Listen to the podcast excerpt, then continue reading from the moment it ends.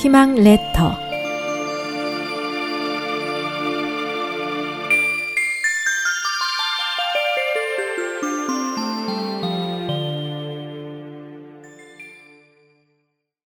설중 송탄 북송 초의 일입니다.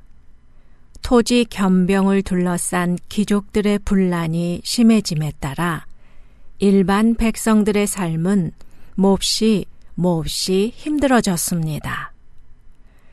결국 서기 993년 빈곤을 참지 못한 농민 왕소파와 이순 등이 농민들을 이끌고 사천에서 봉기하였습니다.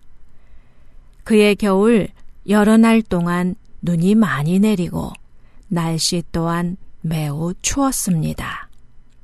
태종 조광인은 농민 봉기에 크게 두려움을 느끼고 있었는데 눈이 내리고 날씨가 매우 추운데도 다시 봉기가 일어날까 염려되어 어려운 노인들과 가난한 백성들의 집에 돈과 쌀 그리고 땔감을 보내주었습니다.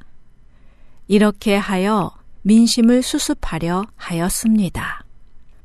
여기서 나온 성어가 눈 오는 날 수출본에 따뜻하게 해준다는 뜻의 설중 송탄으로 어떤 도움이 급히 필요할 때 그 필요한 도움을 줌을 비유하는 뜻입니다. 삶이 힘들고 날씨마저 추운 때 설중 송탄의 의미는 또 각별하겠지요.